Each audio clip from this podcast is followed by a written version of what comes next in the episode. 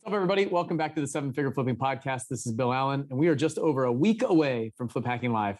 I've introduced you to a lot of the speakers over the past few weeks on the podcast. And today, what I'd like to do is I'd like to take today and the next couple of podcasts to introduce you to what you can expect at Flip Hacking Live this year. Um, these are some of my favorite presentations from FHL. Um, this one is one that I will always remember. It's Andy McFarland, my mentor and really good friend and business partner, just all around amazing guy who you're going to see this year.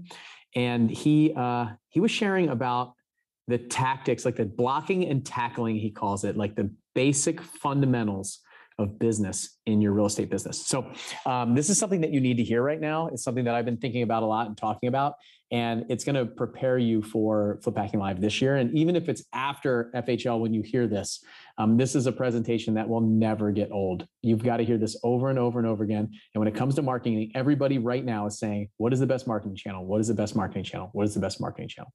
This presentation is going to answer some of those questions and also show you what you must have in your business to be effective. If you're spending money, you've got to do the basics right. And this is going to remind you that and give you some really great tips. So, Andy, thank you so much for this presentation. I listen to it often, and um, I'm I'm happy to share it with all of you guys today. And if you heed this advice and listen to it, you will be more successful. And if you don't have your tickets to Flip Hacking Live 2021, make sure you go get them. Go to fliphackinglive.com, grab your tickets. They're going to price is going to go up again in just a couple more days um, just up to a thousand dollars before the event. So save some money, get your ticket right now, and come visit with us in Orlando, October 14th, 15th, and 16th. I'll see you guys there. And here's Andy McFarland with um, hands down one of my favorite presentations from any of the last five, six years um, of events that I've been to. My name is Bill Allen, and I'm the leader of a group of elite house flippers and wholesalers called Seven Figure Flipping. We don't brag or show off our success, but instead let integrity and stewardship be our guide. We are dedicated to helping people unlock the freedom they desperately need. If you ask other real estate investors, they will say to keep your secrets quiet. But we believe in abundance, not scarcity. And that's why we are the elite.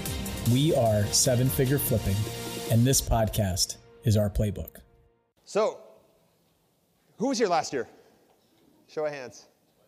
So, Justin, in his salesmanship, last year, we had an awesome event last year. It was amazing.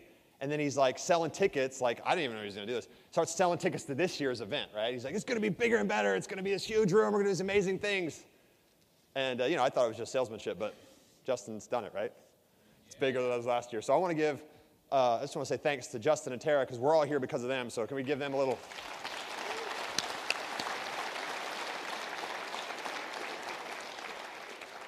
And I want to say thanks to Bill, too, for warming up the crowd. So, Lieutenant Allen, Lieutenant Allen. So a lot of you guys don't know this, but Bill, this was one of, I think this was one of your first areas, right? We were flying helicopters in San Diego.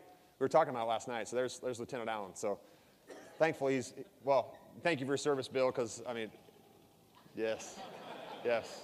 The military lost a great man, but, I mean, we we got one here in this community, so I love that he's here. Um, I want to talk to you guys about, well, thanks to Justin Tara, but thanks to you guys too. Each one of you guys taking your time and money to be here says a lot about you, okay?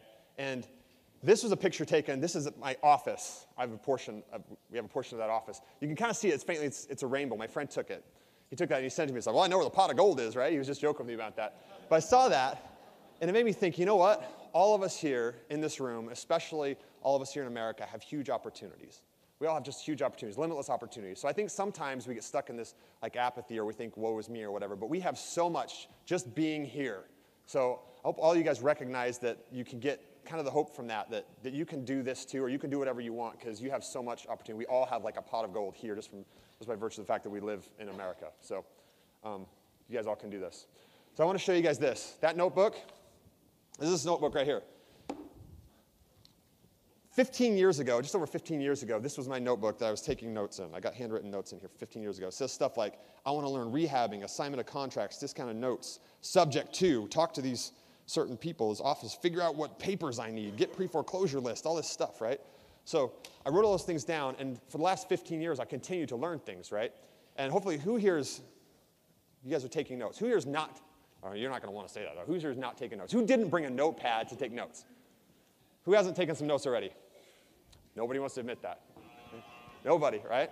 Who? I see a hand over there. Sir? You. Not taking notes yet. Okay. I want to give you this.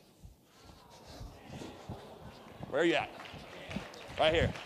And there's a pen. It's one of my favorite pens there. It'll be so valuable to you guys. All the stuff, even if you think you've heard some of these things before, we hear things like, we see things with new eyes as we grow and learn, right? So, although some of these things you might think, oh, I've heard that stuff before, take notes on it because you're, you're a different person right now hearing these things. So, and anything you guys, anything anybody's doing up here, we've got amazing speakers for the next couple of days. You can learn anything you need to learn. Like Justin said, he's like, oh, he's a normal guy. Bill's a normal guy. We're all, we're all normal people doing this stuff. So what we can do, you can do as well, right? So in every man, there's something wherein I may learn of him, and in that I'm, his, pu- I'm his pupil. Truly, all of us have something to teach, and all of us have something to learn. So um, let's do that while we're here. Let's spend the time to do that. Um, last year, I talked a lot. If you were here last year, I talked a lot about permission. I had a friend, Ryan, who was relatively the same age as me, and he was doing a lot more deals than I was. And just by knowing him and hanging out with him, and by nothing more than just virtue of knowing him, he gave me permission to be bigger than I was. He said, You're in a bigger market than I am, and you're the same as me. You know the same stuff as me. Why, don't, why aren't you doing more? And that's really the question that like clicked it for me because I saw him, I saw in him that he was my equal, my peer, and he gave me permission to be bigger than I was. So last year, I gave everybody, everybody in the room permission to be bigger, and a couple of you have said what that meant to you. Saban, one of them, and some other people came up to me and said that and it had an impact on them. So I want all of you guys that didn't hear that last year to know that you have permission to do anything that I'm doing, Bill's doing, Justin's doing, or anybody you're to hear from. Does that make sense? We're not different than any of you guys. You guys have permission. What one man can do, another can do. Um, some of you guys, you want some updates from last year. Okay. For the first three quarters of the year, we've done 213 deals, so we're on pace to do about 284 deals. Um, that's where we're at right now this year. And then about 3.2, 3.2 million. We're on pace for 4.3 million. So last year we did, did about three, so we're going to beat that. We're going to go over that by like 1.3 million, which is awesome, right? But, well, thank you. But I want to temper that with this, with this warning. Not all success is measured in numbers. He did 25 deals, he made this much money. That's not all success is measured in numbers. So you guys each here sitting here write down, maybe tonight or whatever, during the day, what's success to you? I don't want to define your success. Success is not doing more deals, success is not making more money necessarily. What's success to you? And if you set a goal and define success to you and you work towards that goal and achieve that goal, then you're successful, regardless of, of how much money you make or, or how many deals you do, right? So when you hear these things up here in the next couple of days, don't get suckered into thinking that success is that. No, success is what you want, working towards your goals and getting something you want, right? Okay. Um, some other updates. We hired a disposition manager, so a full time person to take care of our, our sales from a, a wholesale, which is, it's been great. It's been a great relationship with our buyers, and it's been great for him, it's been great for us. Um, I hired a sales manager. So we had six salespeople, we had no sales management. So we hired a sales manager to help us with that, and that's been huge for us. And one of the things we stopped doing, kind of out of necessity, our sales reps didn't used to do it on pre work. Who knows what pre work is? Anybody heard pre work before? We're going to get into it. I'm glad that nobody raised their hand. you guys just don't want to raise your hand. Everybody raise your hand just so I see everybody. I'm still about half the room. Okay. so we didn't used to require our sales reps to do pre work. Somebody did that for them, somebody prepped their appointments for them.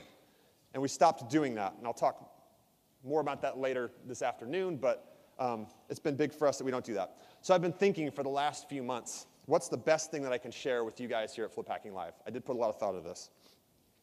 What's the secret? Justin likes to talk about some of these secrets, right? See this pile of cash? If you can't tell, it's a huge pile of cash. What's the secret? you guys ready for it?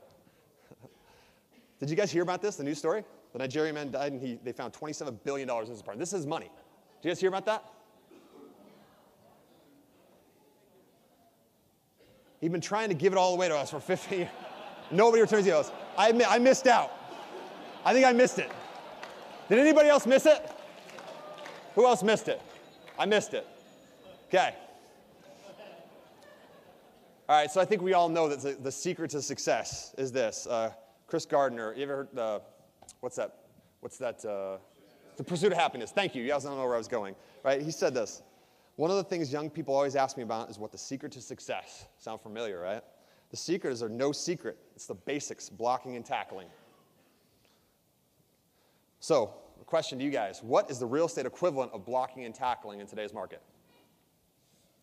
Let's get down to it, right? What do you guys think? Leads and conversion. It's blocking and tackling. Let's talk about it. Okay, leads. We'll go on leads first.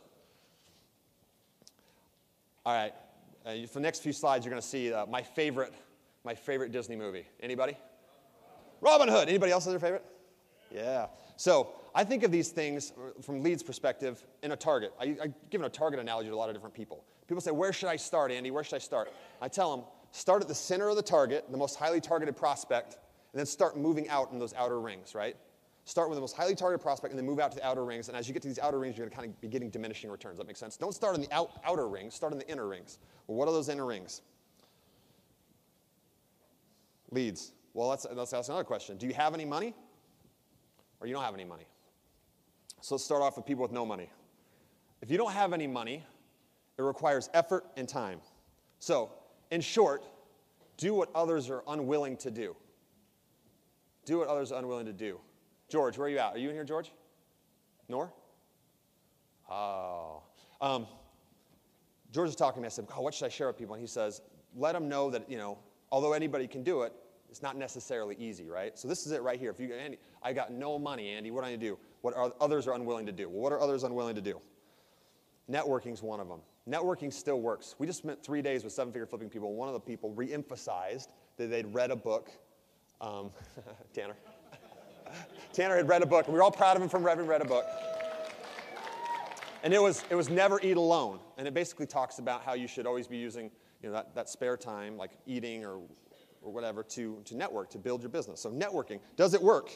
So, this year, I added up before I came $126,842 this year from referrals. From referrals. It wasn't paid advertising, it was just from referrals. So, my question to you guys is one, are you willing to do what it takes if you're not, you know, if you don't have any money? And two, who should you be staying in touch with and how? So here's some ways you can do that. People that are real estate agents, people that are wholesalers, um, previous sellers, people that have done business with you in the past. A lot of people don't think about that, right? But our sellers think it's a one off deal. But don't birds of a feather flock together? They might not be the people that you would hang out with, but they have friends that should be similar to them, right? What if you followed up with them through some of these methods and said, hey, we've helped you in the past. Um, just, just trying to stay in, stay in front of you. Does that make sense? So simple stuff, right? But calls, texts, emails, lunches, and here's a big one handwritten notes. Who here has sent a handwritten note to anybody in the last year? Wow, pretty good, right? But not, not the whole room. How many of you sent it to prospects, people that you might be able to get future business from within your real estate business?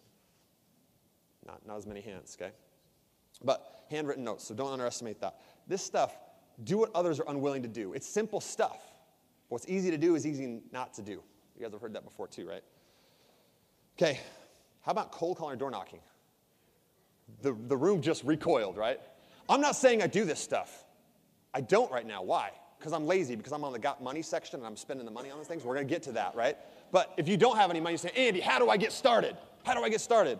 Are you willing to do this? Are you willing to cold call? Are you willing to door knock? Are you willing to start at the center of that target and find these people are highly targeted prospects and do what it takes to reach them and ask them, hey, can I give you an offer on your property? Can I help you in any way, right? Well, who should we do this to? Who's the center of the target, Andy? To start knocking any doors? What if you looked at some lists like this? Maybe somebody that's you know passed away, like a probate or inheritance situation. Code enforcement. Code enforcement, that's, that can be a big one, right? Both open cases and closed cases. I've heard that closed cases are actually better for some reason. Closed to occupancy. Hoarder houses, right? They're closed to occupancy. Uh, somebody that doesn't have water doesn't have running water, closed to occupancy, things like that, right? Uh, meth houses, closed to occupancy. If you enlist a closed occupancy, maybe from a health department, houses are closed. If you contact that owner, you think they might be like a center of the target, possible motivation. If you're willing to do what it takes to talk to them. Boarded houses, vacant houses, tax lates, evictions, notice of defaults. Those question marks are for your ingenuity because we don't have all the answers, but you guys can go out there and innovate on this, and you can do these things and find lists that you think would be motivated, right? So, in short, with if you don't have any money, you have to do what? Can everybody say it, please, for me? So I know you got it. Do what others are unwilling to do. So if you don't have any money and you want to get leads in real estate, and Andy, how do I make it happen? You. Okay, you've all been told. okay, now you have some money. So it's marketing. So, P.S., guys, this is not just random stuff. This is, I've dug through some of my data, and this is real time, 2017, first three quarters of the year What's working, Andy? What's the secret? Where are you getting deals? You ready for it? Cool. This is all driven by my data. I'm not making this stuff up. Oh, P.S. Make sure you have enough runway. Bill Allen's awesome at talking to people about this. People that I'm going to tell some of these, these methods, and then you might have a couple of bucks, and you might do it for like a month, and then it just it didn't work for whatever reason. You think it didn't work, but you didn't have enough runway to continue with that consistently and persistently for three, six months. Does this make sense? So make sure with any of the things you talk about that you can actually, with any of these things you implement as marketing, that you can actually have enough runway to see it through. Okay. Oh, oh, and PPPS. Who was here last year? This is my big soapbox last year. If you're not answering your phone and you're spending money on any of these marketing methods, you're wasting your money. So answer the phone. Answer your phone. Okay, so niches again. So those niches that we had on the screen, market to those niches. You have money now, so you don't have to door knock them, you don't have to phone call them. You can send something to them outbound. Get creative with it, right? Can you send them something that's a piece of lumpy mail? Can you send them like a FedEx envelope with nothing in it, with a return address that has your phone number? Can you do something to spark their interest to get them to call you to start a conversation?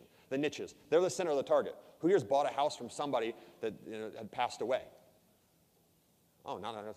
Raise your hand, right? You bought a house from, that's like most of the room, right? That's, that's, that's one of our target audience. That's a niche, so. So niches, market the niches. Online marketing. Online marketing works. Pay per click and SEO. SEO takes, it's a little more of a, a long game, a little more of effort to do SEO. But if you do that, then, then it works. And I know um, there's some people who are going to talk about that later this week, so I'm not going to dive into it because they're more experts on it than I am. But PPC, that works too. And all this stuff works if you answer your phone. These are the lead portion, then there's a conversion portion, which I want to spend more time on that. Uh, equity mailers. Now, there's a lot of buzz around the country. Is mail dead? Does it work anymore? What do you guys think?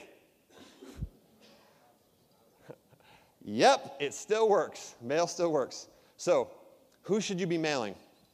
Anybody you can responsibly mail.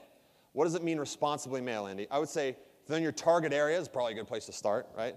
Do they have any equity in the property? Do they have the ability to sell this property to you at a discount, okay? Tax value of the property. You might want to screen your list down a little bit by like, if you're not buying million dollar homes, maybe you just shave off those, you know, the tax values of million dollar homes, right? Consider length of ownership, because if somebody just moved into a brand new home in 2017, that might not be somebody that you want to mail to because they haven't had time to tear it up yet. And then the age of the home, too, that's another thing, right? The older the homes tend, tend to have more time to have wear and tear on that property. Those are the type of properties that we buy. Not saying you can't buy new properties, but uh, by and large, that's more the center of the target, right? Equity mailers, that's who you send stuff to. Um, Facebook, there's a lot of buzz about fa- Facebook. We do marketing on Facebook. Uh, I think the betters are going to talk about it later this week, and they're, they're awesome at what they do. So, what we found, our data with Facebook is there's lower leads per contract, meaning it takes more leads to get a contract, but the contracts are profitable. So, Facebook works. We don't get a huge margin from Facebook, or a huge, um, huge amount of deals from Facebook, but it does work. But, and we do get profitable deals from that. Big media. So, big media, I'm talking about uh, billboards, radio ads, TV. Um, I don't do big media, but from the people that I talk to that have tried that before, unless you're Coca-Cola and tried to build some big brand image, I don't think we're any I don't think any of us in this room are in the business of advertising through big media. That's the outer rings of the target, in my opinion. So we don't do any of that. If we are going to get to that far out in the outer rings, we're actually just going to restart again in another market so we can start in the center ring and not have those that much of the diminishing returns, right? So if you're thinking about those type of things, radio, TV, billboards, I think you might want to start thinking about reallocating some of those funds into uh, more of the center of the target, if you guys all follow me there, okay? So I'm not big into big media. So that's the lead portion. We've heard some of that stuff before. The conversion portion. All right. Anybody wonder if this stuff works? Stephen Williams, where you at, Stephen? Call, I'm calling these people out and they're not in another room at the time. So, good. Well, we can talk about them then, right? So we're sitting in our mastermind meeting the last couple of days, and I'm sitting there, and Stephen's sitting next to me in the room. He was actually, he was gone. I went to the bathroom somewhere. I looked down, I looked down, and you see this, can you guys see the, it's hard to see right there, but what's the top of that water bottle say? Nine dollars. And he cracked that thing open. He came back and I'm like, did you crack that thing? You're gonna open that thing up? That's how you know it's, you're successful, when you can crack a $9 bottle of water. So this, this stuff work, Stephen? He's not here to answer for him, but yeah, this stuff works. Stuff works. Tara told me he's had two bottles, actually. So, all right. So, preparation. So, a few weeks ago, as I was thinking about what I want to talk about here, my team, sales reps, uh, my sales manager, they, they, were, they came to me and they said, they're like, Andy, so It's getting competitive out there. There's a lot of investors doing this stuff. There's big rooms full of 500 plus people that they're teaching these things to about how to go get leads and do all these things, right? So it's getting competitive. And there's people here from Utah. How many people got from Utah here? Oh my goodness, right? So all these guys are my competition, right? As Bill felt out earlier, right? So they told me that, that's, that we convened a meeting. The sales manager said to me, is that Andy, they want to have a special meeting. They want you to talk to them about it. How should we deal with this competition? And I said, okay. So we brought them down. We sat down. Everybody in the meeting, we zoomed the people in that were from out of state. And I thought about it. I said, what's the problem? And they proceeded to tell me there's competition. There's all these people. There's all doing the same thing, right? They wanted the magic ninja words, the word tracks, and all stuff to say. Do you guys want some of that stuff? You want to know what the secret is? What I told them? This presentation, the rest of the presentation came from what I spewed forth on them the next hour. I'm going to do it fast, though, because Sherry's going to make me do it fast. Um, so, first thing, well, let me go back to that. The key is preparation. The key is preparation. I would say that you, all of us in those competitive markets, you are your biggest competition. It's what you do, not what they do. Let's talk about that.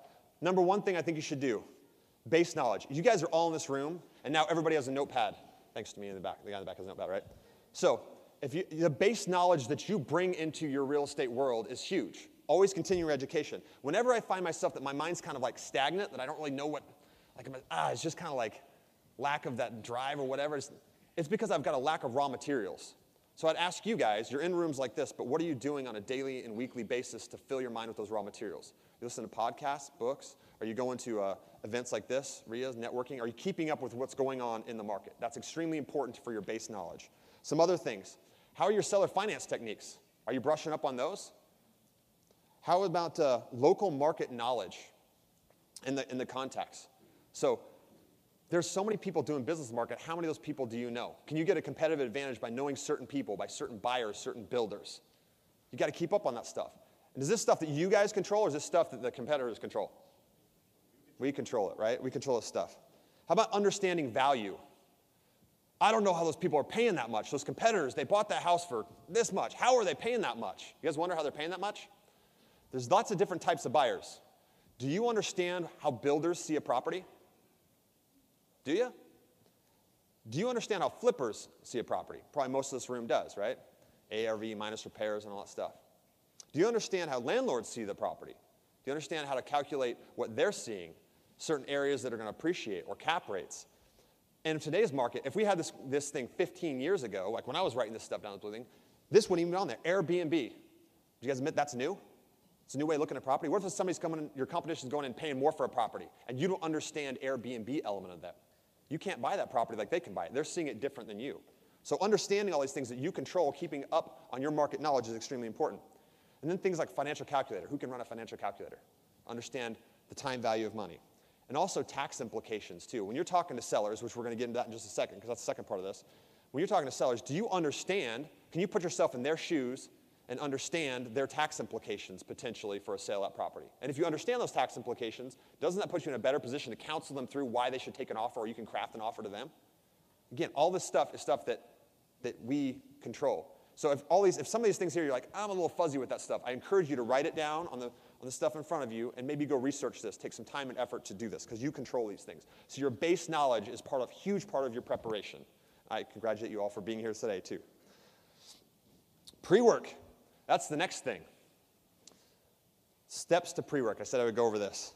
So pre-work, when you get a, you've got a lead that came in because we just talked about how you get your leads, right? And you've got your base level market knowledge that's always improving. And now you've got the specific lead, the specific property that you're going to do pre-work on it. The first thing I like to do is everything I can do from home on my computer. And we've got this beautiful thing called Google Earth. You don't even have to go out there. Somebody's that little Google car's driven around take a picture of this house for you, right? So you can go around, Google Earth, and you can see this house, and you can spin around, see the house next to it. You see this house. You can see if it's got a double yellow line or if it's a dotted line. You can see if there's a school across the street. You can see all these things, and you can get an aerial view and see what's around that property, right? Don't you feel like you can get a pretty good feel for what that neighborhood's like, what that property's like, just in two minutes, just looking at Google Earth? You should do that. You should understand what that property is, right? And then once you've got that, then you're looking at the property specifics. I like to get an overall view of it. Then I dive into the property specifics. The property specifics, if you can get an old MLS listing, that's going to have all that data you want there. Square footage, bedrooms, bathrooms. Maybe you'll see when it was last updated so you get a good idea of what the interior condition could be. And this is all pre work. Are you willing to do this before you go on appointment? Are you willing to prepare for this stuff? Because your competition is.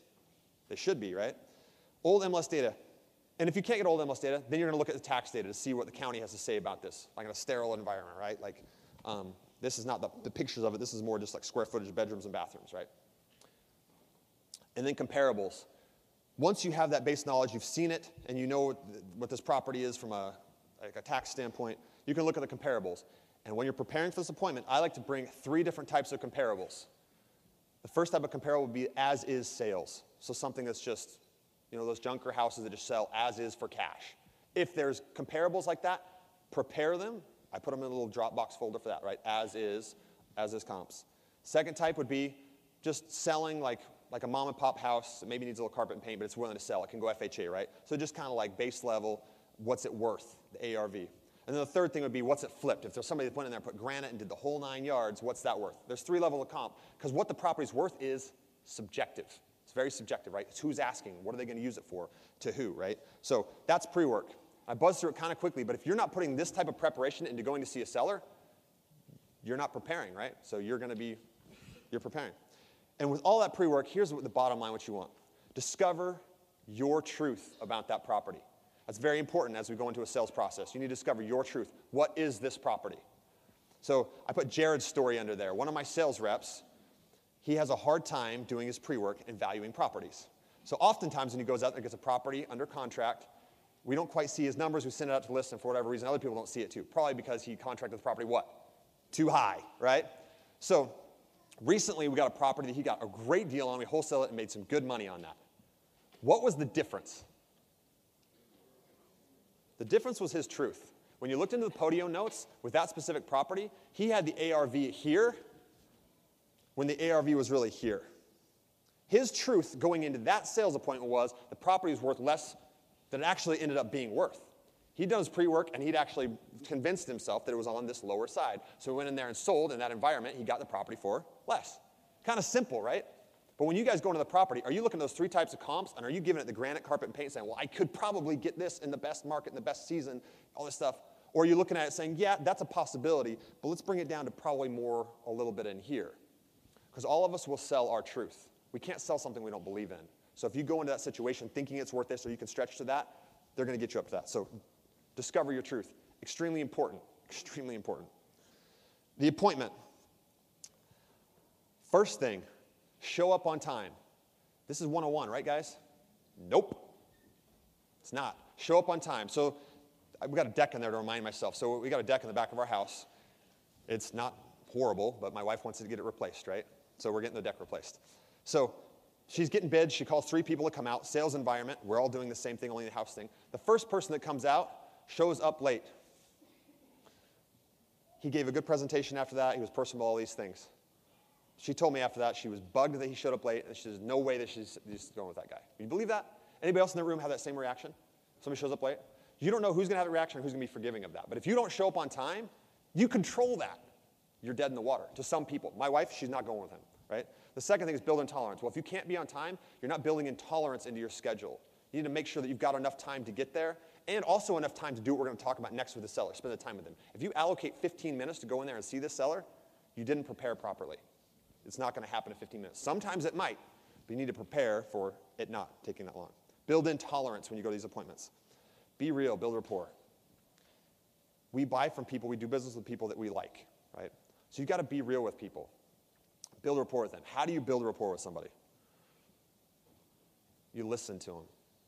We all want to be listened to, we all want to be valued. So the question is, what are you listening for? And by the way, you can go to the appointment and be real and build rapport because you've already done all your pre work, right? You came to this appointment prepared. You know about the property. You know about the comps. You know you've estimated some of the repairs. You know that you could, if you can Airbnb this, you know if you can sell to a landlord. You know if you can sell to a builder. You know that stuff because of your base knowledge and your pre-work. You know all that stuff, right? So now you go there, you show up on time, you can focus on the seller, you can be real and listen to them. Andy, what am I listening for? Ready? Their truth. You're listening for their truth. Perception is reality to people. So let's go back to my wife. She wants to replace the deck, and I feel like the deck is fine. But she, I'm not the one that you need to sell on this. My wife's the one that's, she sent these three people out here, so they need to figure out do any of these salespeople, hopefully they show up on time, what are they listening for? My wife's truth. So somebody should ask Mrs. McFarland, so nice deck you got here. I'm just curious, why do you have us out here today? The deck seems to be in pretty good shape. Why would you want to fix a nice deck like this? What's she going to say? Anybody want to guess? I'm going to make my wife sound bad here, but she's just, she's just OCD and likes clean things. It's hard to clean. And for a few years, she's been like, it's really hard to keep clean. And she likes to be able to keep things clean. So mainly one of her big reasons is, believe it or not, you guys probably wouldn't guessed it. She's like, it's just hard to keep clean. I, I don't like that. That's one of them. So as a salesperson, you discover, her truth if you're asking that. Like, oh, okay, so it sounds like you, you want to keep the deck clean. Yes. Okay, I wouldn't have guessed that, right? Interesting. Anything else? Well, yeah, there's a couple of holes over here because we replaced the railing. Okay, well, that doesn't seem like a big deal. Why, why is it big? Might, water might get in there in the wintertime, expand, cause some water issues. We don't want to have that. Oh, I understand. Yeah, that makes sense. Perfect. Great. Any other reasons, right? Well, I don't like the color of this, right? Okay, perfect. That's uh, any other reasons? Well, winter's coming and we kind of want to do this before winter. Okay, so time is a factor for you here. Yes. See what's going on here? He didn't come in here and assume and start making measurements. He went in there and asked what? What are you listening for? Their truth. Their truth. That's very important. Because we a lot of times we go in these appointments, think about it. You go in there with your truth in mind. You go in there thinking what, what you want. You're like, oh, of course they want it for like this and that. No, no, no, no, no. Erase all that from your mind. You're going in there to listen to them, listen to their truth. So, a good question in the house realm, Pete Fortunato, I think, was the originator of this. Why would you want to sell a nice house like this? That's a great opening question. Walk there, walk around the house a little bit. Why would you want to sell a nice house like this? And let them talk. Again, listen for their truth. Their truth. A, B, C, and D. The deck's dirty. There's some holes there. Winter time's coming. Just the color of this and that. Okay. Is it valid? Maybe not to you, but it's valid to her. What's valid to your sellers? Why would you want to sell a nice house like this? Listen for their truth. So, a couple of tips with this. You guys want a couple of ninja tips, right? If you're asking a sensitive question, you can assume the positive with somebody. So, for example, um, if you want to know how much money somebody makes, if I just ask you, hey, Don, how much money do you make? It's a little awkward, right? You don't want to tell me.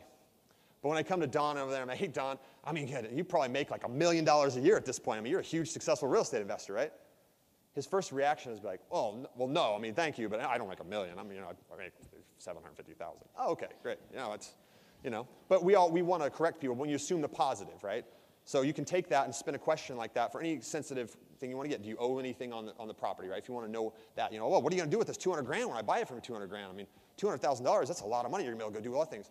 Well, Andy, I don't own, you know, I'm not getting till 200. Oh, so you still have a mortgage. So you'll get roughly like 100 though, right? Well, no, I mean, we're only going to get like 30 grand. Oh, okay. Okay, great, right? Is that the best you can do? Guys, that question right there, thousands and probably hundreds of thousands of dollars. Don't take it lightly. Write it down, circle it, star it. I just did this again, just in preparing for this. I was thinking how powerful that question was. So I had to get my car done. So some work done on the car. So I brought it in there. I'm not a handy person, by the way. My wife knows that. Go there, dropping the Tahoe off to get some work done on it. And uh, I was supposed to get this specific thing done, but you know, they get it in there and they pop the hood and they find there's a bunch of other stuff, right? They find a bunch of other stuff. And it's probably valid because they've told me this for a couple of times. They need to flush some of those fluids. It always seemed like a joke, right? Like, do you really have to flush these fluids? I guess they do apparently, or like at some point in time. So he finally gets me. He's like, hey, we really need to do this, this, and this, these things. This is this list of items. And he tells me, this is how the guy sells it to me on the phone. He's like, hey, Mr. McFarland, we've got this part done, but we've got it open, and there's a few other things here, and you know, there's a list. It's gonna, it's gonna, it's gonna cost a little bit of money. I'm like, oh, okay, tell him about this. And he goes through these items, and he finally tells me at the end of all these items, which I feel like they're pretty valid. He's like, uh, you're looking to get all this stuff done here today, it's gonna cost you 800 and whatever dollars, right? And I was willing to pay it. I don't really, you know, of course, I just get stuff done because I don't know. Blinker fluid, flux capacitor, sure, it all needs to be changed. That's valid stuff, isn't it? So, so I said to him, I just asked this one simple question. I was just like, ugh, God, I wasn't expecting that. Is there anything you do for me today? That? Immediately, the first thing is, well, we can take $25 off of this, we'll take this off of that. He went down 100 bucks just from that one question in like 10 seconds. At the end of that, I'm like, okay, well, great. Well, I guess with all that, I'll get it done, right? How many times do we do that? I brought the car in again. This was, a, this was even more extreme than that. I got the battery changed. So I went in there, the battery needs to be changed. I drove in there doing some work, they're changing the battery. They're done with it. The car's up front, and the keys are in and everything. I go there, finally go over there, paying for it. It's done. The work is done. And I'm going there to pay, and they say, okay, it's gonna be this much. And I was like, ooh, can you guys, you guys do deals? Can you do anything about that? They took money off right there for just asking that. Can you believe that? The work's done. All I have to say is, no, Mr. McFarland, you know, we've already done the work, and we provide the best value and service we possibly can for the money, and but, uh, you know, and I'd have been fine. But they took money off, right? So ask those questions. And anything, but especially in real estate, high ticket sales, right? Um, closing. What's the closing statement? What's the ninja way to close somebody? Here's how you close them. Here's how you close people. You've learned their truth. You learned their truth, and you restate back to them their truth. So, from I understand from our conversation today, it sounds like this was important to you, A, and B was important to you. Yeah, that was important to you. And C was important, and D was also important. Is that accurate? Yes. Okay. Anything else? Well, no, I think that pretty much covers it. So if we could do A, B, C, D, repeat that back to you, is there any, you know, would you trust me to do that for you? Would, would you let me help you with that? Well, yeah, it sounds like it sounds like we could do that, right? Does that make sense? Repeat back exactly what their truth was, why they want to do it. Mrs. McFarland, if we can get you a clean deck, uh, fill all those holes, make sure there's no problems there, get the design that you want, and get it done in a timely fashion. So for winter and all that stuff, would that be something? Absolutely. That's yes, that's exactly what we want. Perfect. Price isn't as much of an issue at that point, but if it is an issue, we can still talk about that. Then, would you trust me to help you with this? That's a good closing question. Would you trust me? And then they've got to tell you, no, I don't trust you. know, obviously, I've done something wrong. I'm sorry. Let me help me understand here. I thought you wanted to do this things. I might be missing something, or do you not trust that my company could do something like this? You know, if you ask that question like that, people are to. Nobody wants to say they don't trust you, right? And if you built your rapport right, if you listen to them right, they're to trust you. They should trust you with that. Tip okay, what if after all that stuff, they still say, yeah, I get it, but there's five other investors out that door? What are you to do with that?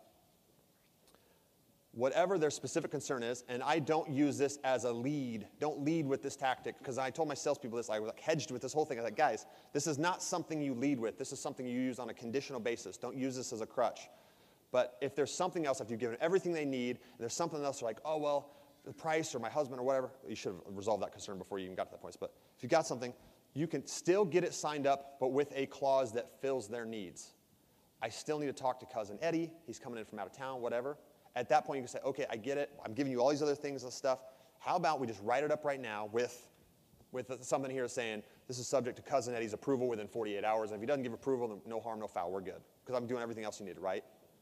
Well, I guess so, right? Well, there's other investors out the door. What if they give me more money, Andy? Well, I, I know money's an issue, but didn't we A, B, C, D, did we give up? Well, yeah, but what if they give me a little bit more money? I get that. I get them, might give you more. How about we do this, right? Do you know those guys? No. I've given you everything. Yes, I've given you everything I wanted. What if we just write it up because you'd assume to sell it to me or them, but you want to make sure you're getting more money? What if we just write it up at this, and if somebody gives you a higher offer, you're, you're good because I'll match that offer. I'll match that offer that they're doing that. Because I, but I want to make sure they take care of all these things. Those guys might not take care of all these things, they might give you more money, but I'll give you, I could possibly give you that if they can pay more, and I'll give you all these other things too. I mean, you've, you've got a no lose proposition here, right? You, would you trust me with that? Okay. Does that make sense? But don't lead with that. Don't go in there. It's a competitive situation. I'll pay more than anybody else. Escalation clause $500 more, $1,000 more. Don't lead with it. Don't lead with it. Use it if you have to. And if you've prepared and done the rest of your job right, this won't come into play as much as you think it's going to come into play because all those other people are not preparing, they're not showing up on time, they're not listening to them, they're not asking questions, and they don't know the market as well as you do, right? And then the last thing, if you lose, if you've done all that stuff, and if you he has, if, if somebody did all of that, do you think they'd be in a pretty good position to win? If you did all that stuff and you still don't get the contract for some reason, follow up is key, and then I think you should ask them a question. I think you should ask people, I strive to be the best at what I do. And obviously, somebody served you at a higher level than that. And I would like to know how could I have served you better? What could I have done better? No, Andy, you were great. You were absolutely great. I understand that and I respectfully, but I like to learn from all my experiences. Please tell me how I could have showed up better for you. How could I have been better there? And get some real feedback. And if you press them on it, they'll probably tell you, well, you showed up late. And, you know, or this guy, my, my sister really liked that guy. You know, whatever, whatever feedback they give you, take that. And you're not trying to get the deal. I tell them, I'm not trying to get the deal from you, but learn from that situation. If you ask that question, They'll respect you, one. Two, you'll learn. And three, if that deal falls out, you probably on the top of that list, especially because you're going to follow up with them, right? So every situation, if you lost to competition, if you can do this and learn, did you really lose? I don't think you lost. So, my sales reps, they asked me this a few weeks ago. They said, How do we beat the competition? What's the words, Andy? What's the clauses? How do we beat the competition? How do you guys beat the competition? preparation. You guys are going to prepare. If you're doing all of those things, if you're controlling what you can control, then the competition is irrelevant because you guys are your biggest competition. Ask yourself are you doing those things? Are you building the base knowledge? Are you doing the pre work? Are you spending the time with the seller? Are you following up and are you asking those questions and trying to hone your craft and be the best you can be? If you're not, then why are you worried about the competition? It's 90% preparation. And it's 10% those ninja tactics, right? Ah, I went to Flip Hacking Live, and they told me exactly what to say, and here's the ninja word, and you say this in NLP, and you mirrored them, and they did these things, and boom, I got the deal. Every, lots of people sell different, and you're gonna hear today from two awesome sales guys. Mike Cowper is awesome sales guy, and um, he's, got a, he's got an awesome sales style, which includes a lot of this, and he'll go deeper with you guys, which would be cool. And then Stephen Williams is a rock star sales guy. They both sell extremely differently, but I would think they're probably nodding their head with this presentation going, yeah, I do those things. I was talking to Stephen about this. He's like, yeah, I do those things. Those are the things that people don't think about, the preparation element. People think about, yeah, but in the moment, what do you say to them? What do you say right there? I can tell you, it's not exactly what you say to them. It's 90% of preparation. Don't take that lightly. Hope everybody wrote that down. So, thank you. Stay classy, San Diego. But I want to open up some questions if you guys have questions. But I felt like that was I felt like that was one of the best things I could share to this broad audience, and hopefully you guys agree and don't take that stuff lightly and note those things down. They're going to do some mics, I think, for those of you have questions.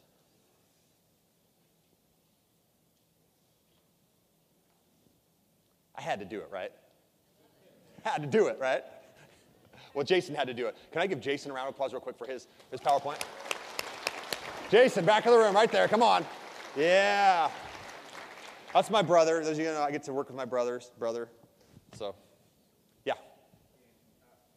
So, quick question. You say you have a rock star, all star team. How do you find them? That's where I'm struggling because I still have a full time job, so I have to hire my acquisition managers and all that until I can get this going full time. So, I've already hired three of them, but they're not answering the calls. I see they're going to voicemail. You know, they don't have the negotiating tactics down, even though I talked to them about it. I don't have the time to go to every one of the meetings. So, where are you going out to find these people, and how are you training them? That's a lot of questions. Um, so, how do you find the people? how do you find them? And that's another thing. People want that ninja, like exactly where you get them in that process. There's lots of different ways, like you know, the Craigslist and the and the and the like all these different places you can find people at applications. But here's what I'd say you do. With whatever process, however you're finding them, bringing them in, do the best you can with the knowledge you've got to screen them the best.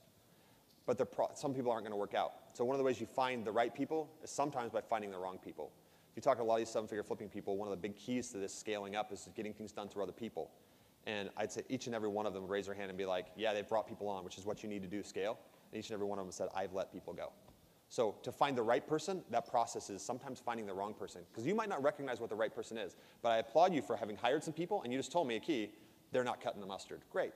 Let them go. Now you know, like, that one didn't work, so Edison, the light bulb, right? We all know this one. He found out 4,999 ways of not to invent the light bulb, so that person wasn't the person answering my phone, but now let's move on to another one. So that's how we've kind of done it. We do the best we can to screen them up front, but sometimes it's like you bring them in, they don't work out, you refine your process, and then you try to plug somebody else in place. But don't lose heart. Don't think this business doesn't work. I hired somebody to do this stuff and they don't do it and you recoil and you take it all back. No, that's not how you do it. You need to be able to get things done through other people. So that's one tactic. The other thing is, would you want to work for you? Are you having realistic expectations of, what's, of what you're expecting those people? Or are you trying, would you want to work for you, right? So be realistic about that.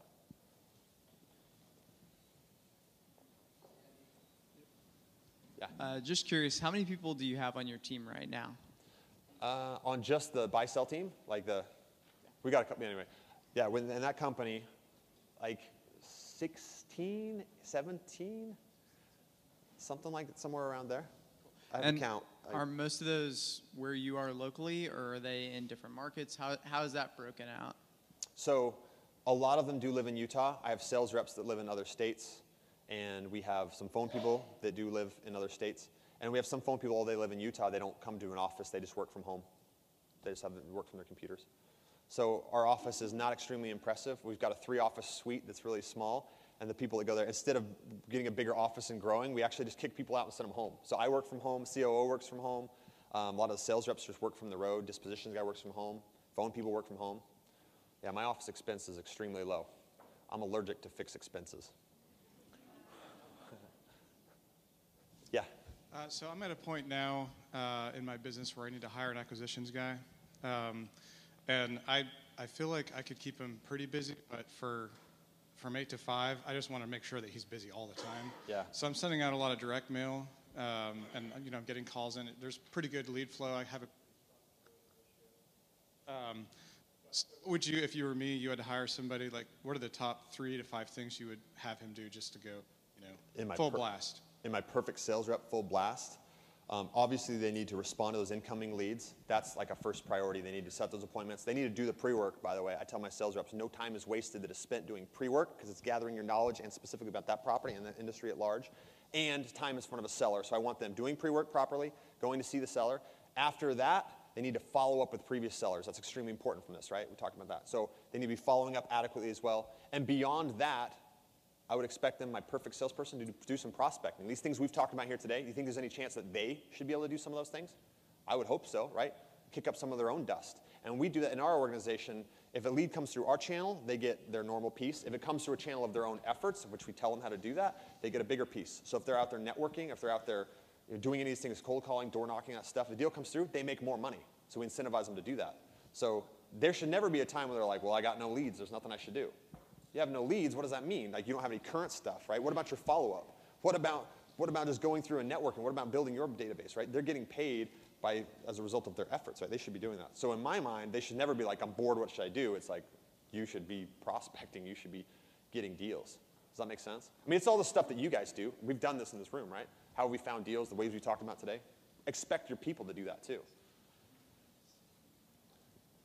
Oh, Where do you allocate the majority of your marketing dollars? Which avenue? to whatever works. That's stuff we talked about there. I try to um, spend as much money as I responsibly can in those channels that we talked about. No, but which one's your favorite? Which one do you like best out of everything you just mentioned? Um, Or which one gets you the most deals? that there's two different questions right there. Okay. The most deals, we do the majority of our deals, the volume of our deals from equity mailers and PPC Because of the volume, right? because of the volume. Which one's more efficient? The more efficient are the niches. We tar- started in this, in this target. The center of the target is those niches. But unfortunately, you can't mail 100,000 niches, right? What, what's your conversion rate for uh, PPC and SEO? What do you mean conversion You know, rate? Like, like out of how many leads come in, we turn into a deal from like leads per contract? Yeah. It depends on the market, but my blended's about 12. 12 leads per contract. Thank you. Yeah. Oh, yes. Rewinding back to the beginning a little bit, you're, if you're just getting started, who would be the first person you would hire? Ooh, first person I would hire. It's going to be different for everybody because everybody's got different strengths in this room. So the first person that you should hire is somebody that's going to help you with your weakness first, or something you absolutely hate doing, or something that's like a cheap task you should be outsourcing. Because if you're doing a $15 an hour task and you're expecting to make $600 an hour, it's just this logic doesn't compute right. So the first person I hired uh, happened to be a bookkeeper. It freed up some of my time. So you guys will see that if you're doing everything, the reason, and you're going to talk, these guys for the next couple of days are going to talk about scaling up, how they do two from 200, how Bill did that, how JJ did, it, and all these people did it. They hired people to do all the things they're doing. Because right now, 100% of your time is spent doing everything. Well, what if you could offload some of that stuff that you either don't like, or it's just low dollar per hour, you can get somebody else to do it? Doesn't mean you're going to do less, it's just you're going to work on more higher value tasks, right? On that pyramid, only the things that you can do at the top of that is what you need to spend your time doing. Everything else you need to outsource to other people, right? So who should you do first? Ask yourself those questions. Write down everything you're doing and look at that and say, can I delegate this? Can I automate this? Is this something I don't like doing? And what can I do for cheap? How can I hire out for cheap here? Here's your last question. Could you explain to me what you mean by equity mailers and PPC? Oh, sorry. PPC is, is pay per click. So online, when you go to a search engine like Google or Bing, and you type in any search term, those top three or four spots that say ad on it, you paid, people paid to have their ad show there. So that's a paid search, that's PPC. And equity mailers is kind of like I went over in the presentation, like who you can responsibly mail, somebody that has equity. So for us, our list is um, people that are in our target area, that have equity in their property can sell, that are the tax value that we want, certain age of the home and certain age demographic, things like that. So that would be equity mailer. Somebody, that's our list that we mail to.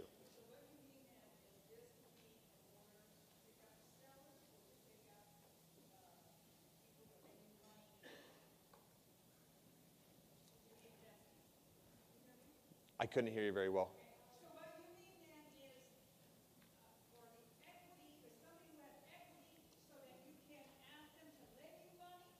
Oh, oh, I gotcha. Yes. Let's give her a round of applause for the, the yelling. Yeah. um, it's not for somebody to. Somebody that has equity in their property, that has the ability to sell it at a price that we might need to negotiate it at. Yeah. So that we could buy their property for any number of reasons. That we might buy their property to hold it as a rental property, buy it to wholesale it, buy it to fix it and resell it, variety of different reasons. And if you if you've built that base knowledge of lots of different things you can do with the property, those tools in your tool belt, you can go in and take a situation that somebody might be like, I don't know how he's going to make money on that, and you can make money on it, right? So it's it's to provide an opportunity for us to solve a problem for the seller that, that works for us, that we can create a win-win situation where we can make money. Yep, you're welcome. Ladies and gentlemen, Andy McFarland.